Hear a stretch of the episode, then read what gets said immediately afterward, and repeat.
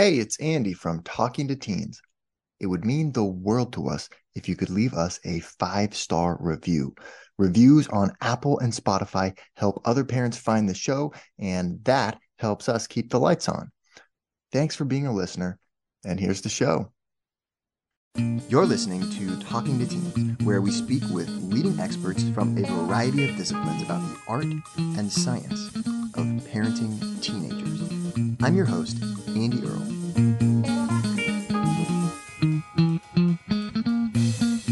We're here today with Dr. Stephen R. Gundry talking about how to increase our energy levels.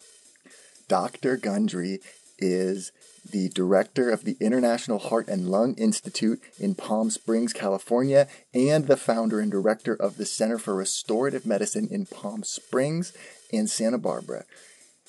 After a distinguished surgical career as a professor and chairman of cardiothoracic surgery at Loma Linda University, Dr. Gundry changed his focus to curing modern diseases via dietary changes. He's the author of the New York Times bestsellers, The Plant Paradox, The Plant Paradox Cookbook, The Longevity Paradox, The Plant Paradox Family Cookbook, and the new book, The Energy Paradox What to Do When Your Get Up and Go Has Got Up and Gone. We're going to look at how we can have more mental clarity and focus and actually increase our life by 11 years by making some changes in the way that we eat and specifically in the timing of our meals and in understanding how our gut microbiome works and how it communicates. And we're going to talk about how you can encourage your teenagers uh, gradually, one step at a time, to eat healthier foods. Dr. Gundry, thank you so much for coming on the show today.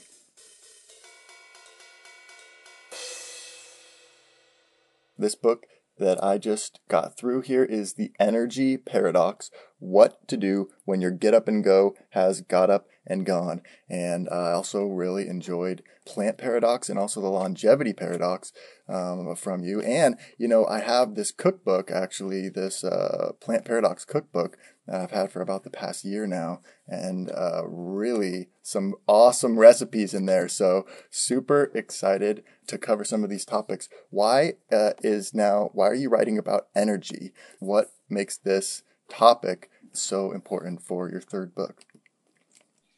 Well, interestingly enough, I think most people would admit, maybe particularly because of COVID, that we're in the midst of an energy crisis. And uh, years and years ago, when I first started my restorative medicine practice, about half the people that came into my office uh, would carry a diagnosis that we called fatigue and malaise. And mm. that's a fancy way of saying that they're exhausted. Yeah, right. And, you know, it became such a common thing that I, I really kind of forgot uh, about that code because one of the things I found when people started following the plant paradox and the subsequent books is we no longer needed that code for fatigue and malaise because they right away say, gee, you know, one of the weird things about this is, holy cow, you know, I, I forgot what it feels like to, you know, to have normal energy. Yeah.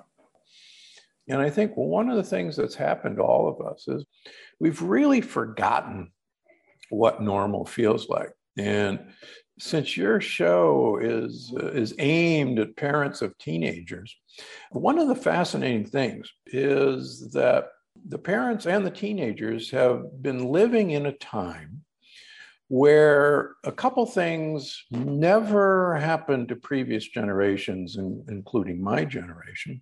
And that is uh, two things the broad spectrum antibiotic use that we all take, we give to our kids every time they have a sore throat or, yeah, a, you know, yeah. or, or a hurting ear. Right.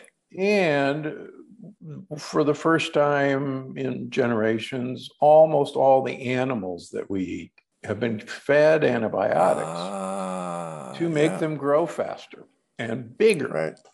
And what none of us really knew before the Human Microbiome Project and discovering all these hundreds of trillions of bacteria that live in our gut, none of us realized that these antibiotics were killing the microbiome. And the antibiotics that we were feeding our animals were in the flesh of the animals. And then when we ate a piece of chicken or pork sandwich or something, we were eating those antibiotics totally. and killing off the microbiome. And, and one of the points I try to make in the energy paradox is surprisingly, so much of our energy production is actually dependent on messages we get from the microbiome. Um, mm. These, what are mm. called postbiotics, and we'll probably talk about that. But we now know there are literally messages that go back and forth between our microbiome and our brain and our energy producing organelles, the mitochondria. So that's number one. The second thing is also a thing that parents and kids of the current generations have always been exposed to, and that's glyphosate, which is Roundup.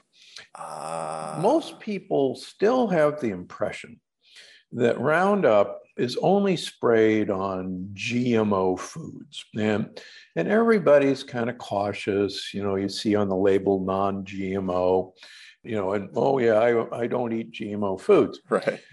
But what's happened in the last 20 years, it turns out that now most conventional crops, non GMO crops, like wheat, like corn, like oats, like soybeans, like canola, almost you know, all of our regular crops are sprayed with Roundup prior to harvest to kill the plant, and it's called desiccation. Um, a dead plant is very light compared to a living plant, and it's a whole lot easier to harvest a crop. And you actually save huge amounts of money carrying dried crops around than uh, wet crops around. Right. So the point of it is that the Roundup isn't washed off of our wheat or our oats or our corn. And so it's ground up and fed to us, and it's ground up and fed to our animals. And so we get a double dose uh, daily of, of Roundup. Almost everybody has huge amounts of Roundup that they're blissfully unaware of. Well, why is that important? Roundup is an antibiotic, and Roundup changes the bacteria in our intestines. And number two, as I write about in the book, Roundup in and of itself actually produces leaky gut, which is one of the main reasons we all have low energy, and we'll talk about that in a minute. The third thing that happens is Roundup seems to block the effects of vitamin D, blocks the effects of mm. thyroid hormone, even blocks some of the effects of the adrenal hormones like adrenaline, you know, the energy, you know, get up and go. You know, I, I was I was talking with a, a millennial on a podcast fairly recently, and it was about fatigue and being tired and that millennials are now called the lazy generation yeah and you know there's there's nothing lazy about millennials but the fact is millennials they've been continuously exposed mm. to antibiotics and glyphosate uh, yeah. really for the f- first time in their lives and it's it's actually a pretty scary experiment so the next time we go, gee, you know, where's all my energy? That, those are a couple of good places to look.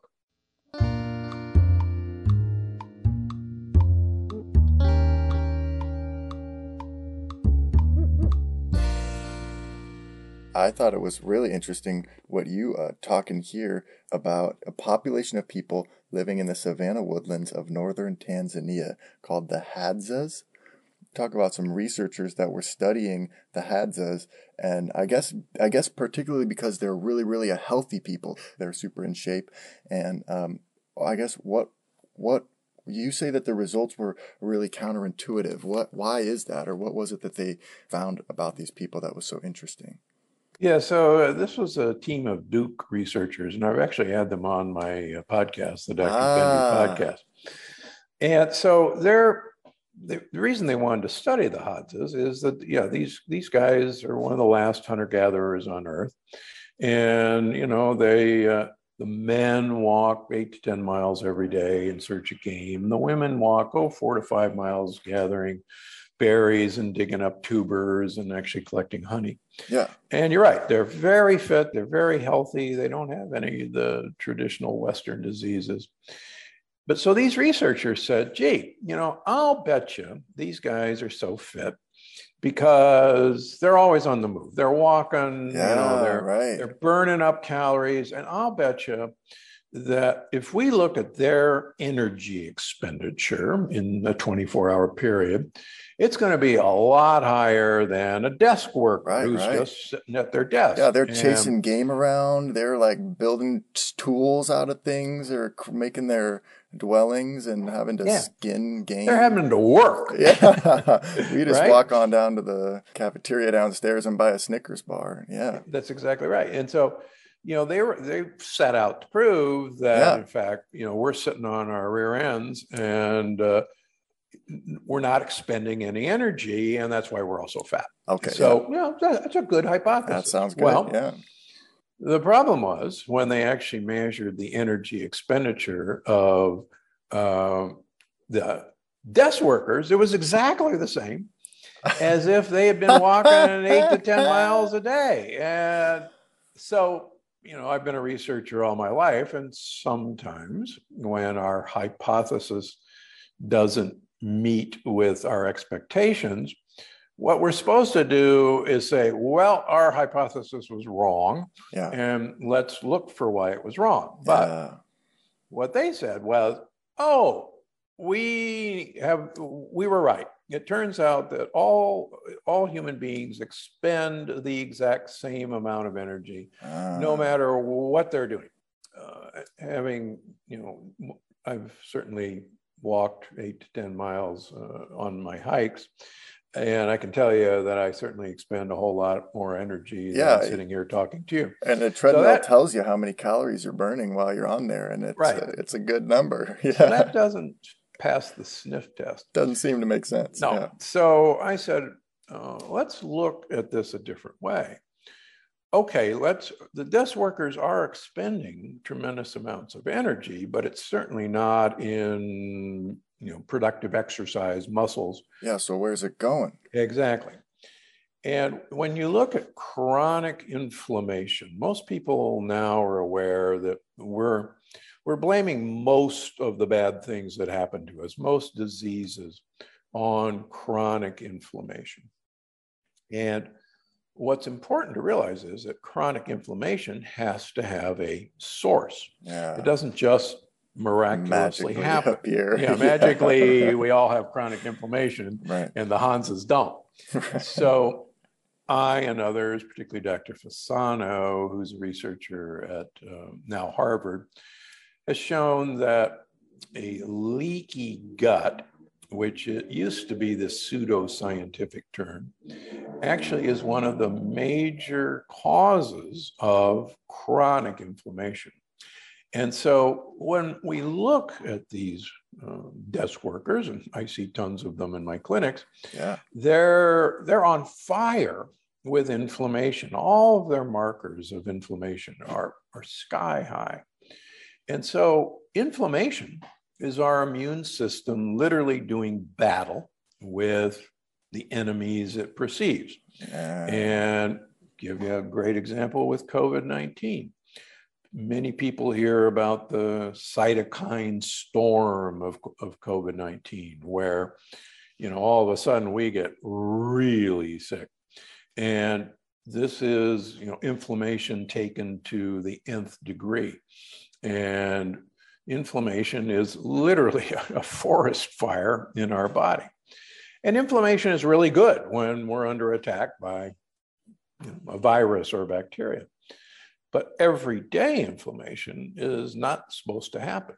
So when, when we're under attack, we actually divert almost all of our energy that would normally go to our muscles, that would normally go to our brain to think, to our immune system. And 80% of our immune system actually is inside of our bellies. That's where they're that's where they live because most of the mischief is going to come through the walls of our gut.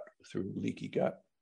So when you put that into the equation, it's number one, no wonder that the right. energy expenditure of the desk workers is as high as the odds is. But number two, it now explains why so many of us uh, eating a Western diet, you know, our get up and go is got up and gone um, because our muscles aren't getting the fuel they need, our brain isn't getting the fuel they need. And, you know, I see I see young people, I see teenagers with brain fog. And it's like, what the heck? You know, you're a 13 year old girl. You're not supposed to have brain fog. You're, yeah. you know, you're, you're, supposed to be able to do geometry uh, problems much better than I was ever able to do. Just, right. And yet, you know, they have problems remembering things. And, ah. and parents go, oh, you know, she's a slacker or my, my son, all he wants to do is play video games and he's a slacker. And but I'm telling you that there's actually, you know, a legitimate reason why mm-hmm. these are happening to, to our kids and actually to parents.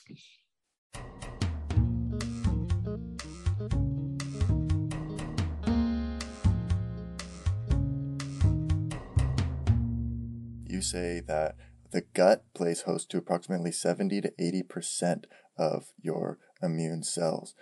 So a lot of the immune system is really, really tied in with um, your microbiome of your gut, I guess. Correct. Uh, why is that, or how does that work?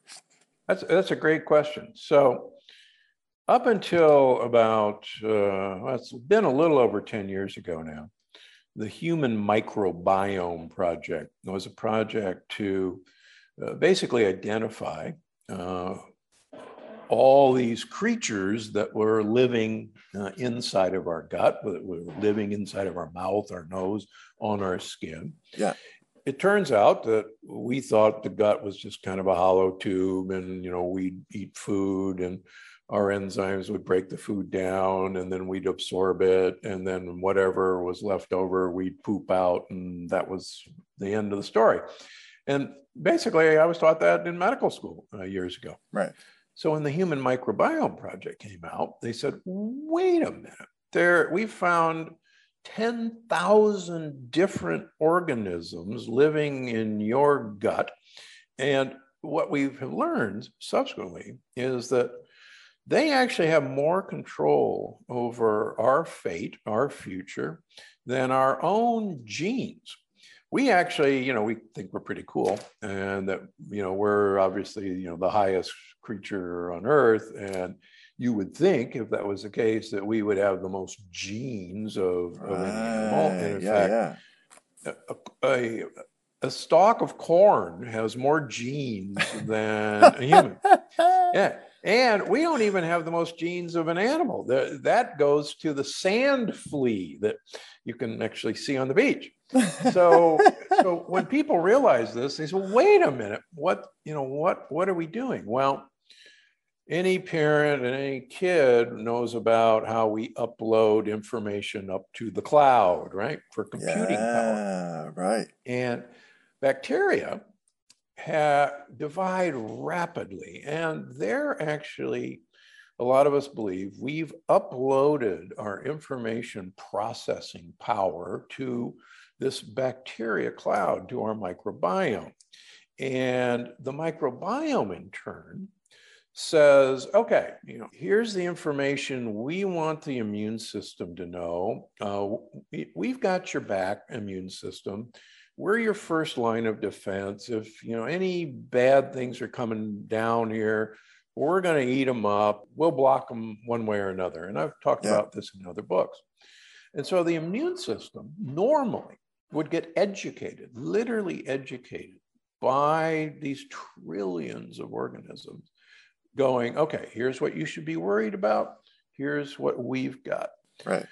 Well, what's happened now, particularly to parents and, and kids yeah. is this whole microbiome that would normally teach our immune system what's good and what's bad has been slaughtered. Mm. They can't do their job of protecting us against the things we eat.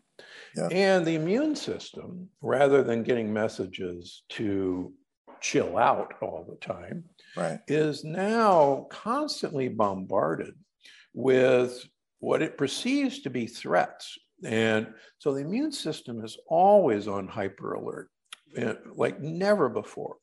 So let me give you a great example I used actually in my original book humans carry a preformed antibody, and most people now have heard about antibodies because of COVID. Yeah. You know, you get a shot and you make antibodies. So humans have a preformed antibody to the peanut lectin, a protein in peanuts. 95% of us. Now, when I was growing up, there was no such thing as a peanut allergy. We all took right. peanut butter and jelly to to school. They passed out peanuts on airplanes. and and you know nobody was dying right. from eating a peanut or even you know a peanut powder in the air now of course you know we have an epidemic of kids with such scary peanut allergies yeah. that you know they're carrying they're carrying epipens to school right. as, yeah, as if, yeah. if as if this was normal so what's the difference we've always had those antibodies to recognize the peanut protein as a troublemaker. But when I was growing up, there weren't any antibiotics fed our animals. There weren't any broad spectrum antibiotics, period. And there wasn't any mm. Roundup.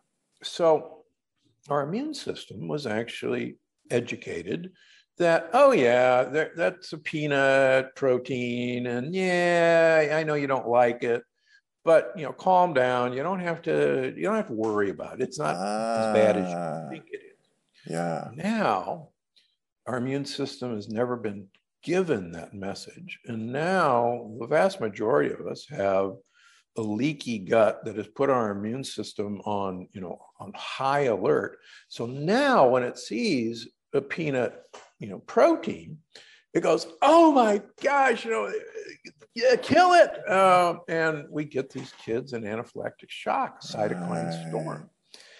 And so that should be driving home the point that we're really abnormal compared to, to the way we were designed to work. Yeah. When I was in medical school, autoimmune diseases, they existed. Things like rheumatoid arthritis, things like Crohn's disease, um, things like lupus, psoriasis, but they were incredibly rare. They were so rare that people who were interested in them, there were some blood tests. They were called funny tests because you almost never got them because, oh, you know, uh, we don't know what this is, so let's get the funny test. Um, but now there's over 60 million Americans that have Hashimoto's thyroiditis, wow. which, yeah. And so this, it all goes along. Uh, and I've actually published papers that autoimmune diseases come from leaky gut and a hyperactivated immune system. And the really great thing is in my clinics, over 90% of people with an autoimmune disease, when they follow my programs, that autoimmune disease resolves. It goes into remission. All the markers of that disease go away, which is actually, which kind of confirms that you know, the, our whole problem, our lack of energy, our all these, you know, diseases that never occurred before really can be traced to the fact that Hippocrates was right 2,500 years ago. Hippocrates, the father of medicine. He said, all disease begins in the gut. And he was absolutely right. We're here with Dr. Stephen Gundry talking about how we can have better energy levels, enhanced mental clarity and focus, and how we can add 11 years of health to our lives. And we're not done yet. Here's a look at what's coming up in the second half of the show.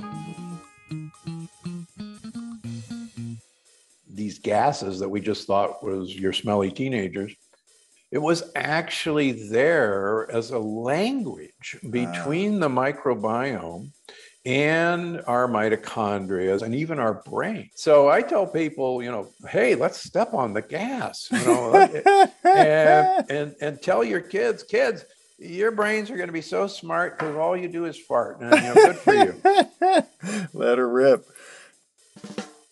But the teenage years are the opportunity for parents to really make some changes in their teenagers' eating habits that will last them a lifetime. Most teenagers are going to take high school biology. Yeah. and most teenagers are going to learn all about the mitochondria which are the little power plants of the cells. Yeah and right. these power plants make atp which is our energy currency that we spend. Yeah. So mitochondria can normally take sugar glucose and convert it into atp via what's called the electron transport chain. And there won't be a test on this today, but you're going to have to learn it for high school biology. And they can also take fats, free fatty acids, and do the same thing. Okay. And they can also take proteins, amino acids, and do the same thing. Normally, when we used to eat food whole, these different components, sugar, proteins, fats would arrive at our mitochondria at separate times, different times for processing. Sure. Yeah, yeah. And the mitochondria said would go, oh, you know, here comes sugar. Uh, got it. Okay, come on on. We're going to make ATP. And then yeah. normally next would be proteins, amino acids. Okay, yeah. got it. Come on in. Let's make ATP. And finally, actually, way down the line would become fats. What we've done with ultra processed foods is we've broken down all these carbohydrates into simple sugars. We've broken down all ah. these proteins like a tough cut of meat yeah. and made it protein isolates or whey right. protein. And then we've broken down oh, fats. So it's and like actually, the time the time release, the natural time release mechanism of these gone. things. We messed it all up and now they just we all kind of like up hit at the wrong times or right and so you know i so i live in the you know suburbs of la and so it's like and anybody knows la rush hour traffic yeah um, it's like rush hour traffic in our mm. mitochondria yep. when we eat all these things and the mitochondria says wait a minute you know, now there's sugars there's proteins there's fats and they're all trying to get into here and everything just literally slows to a grind just mm. like rush hour yeah. And our energy slows to a grind. And so, ah, so many people tell me, well, you know, I went to a fast food place for lunch or I had it sent in. And doggone it, at two o'clock in the afternoon, all I want to do is is put my head down on my computer and go, need a cup of coffee. Yeah, yeah, I need something. Well, that's because this fast food has fast hit our mitochondria, right. and everything slows to a crawl. Want to hear the full interview? Sign up for a subscription today. You get access to all the interviews I've conducted, as well as new episodes weeks before the general public. It's completely affordable, and your subscription helps support the work we do here at Talking to Teens. Thanks for listening.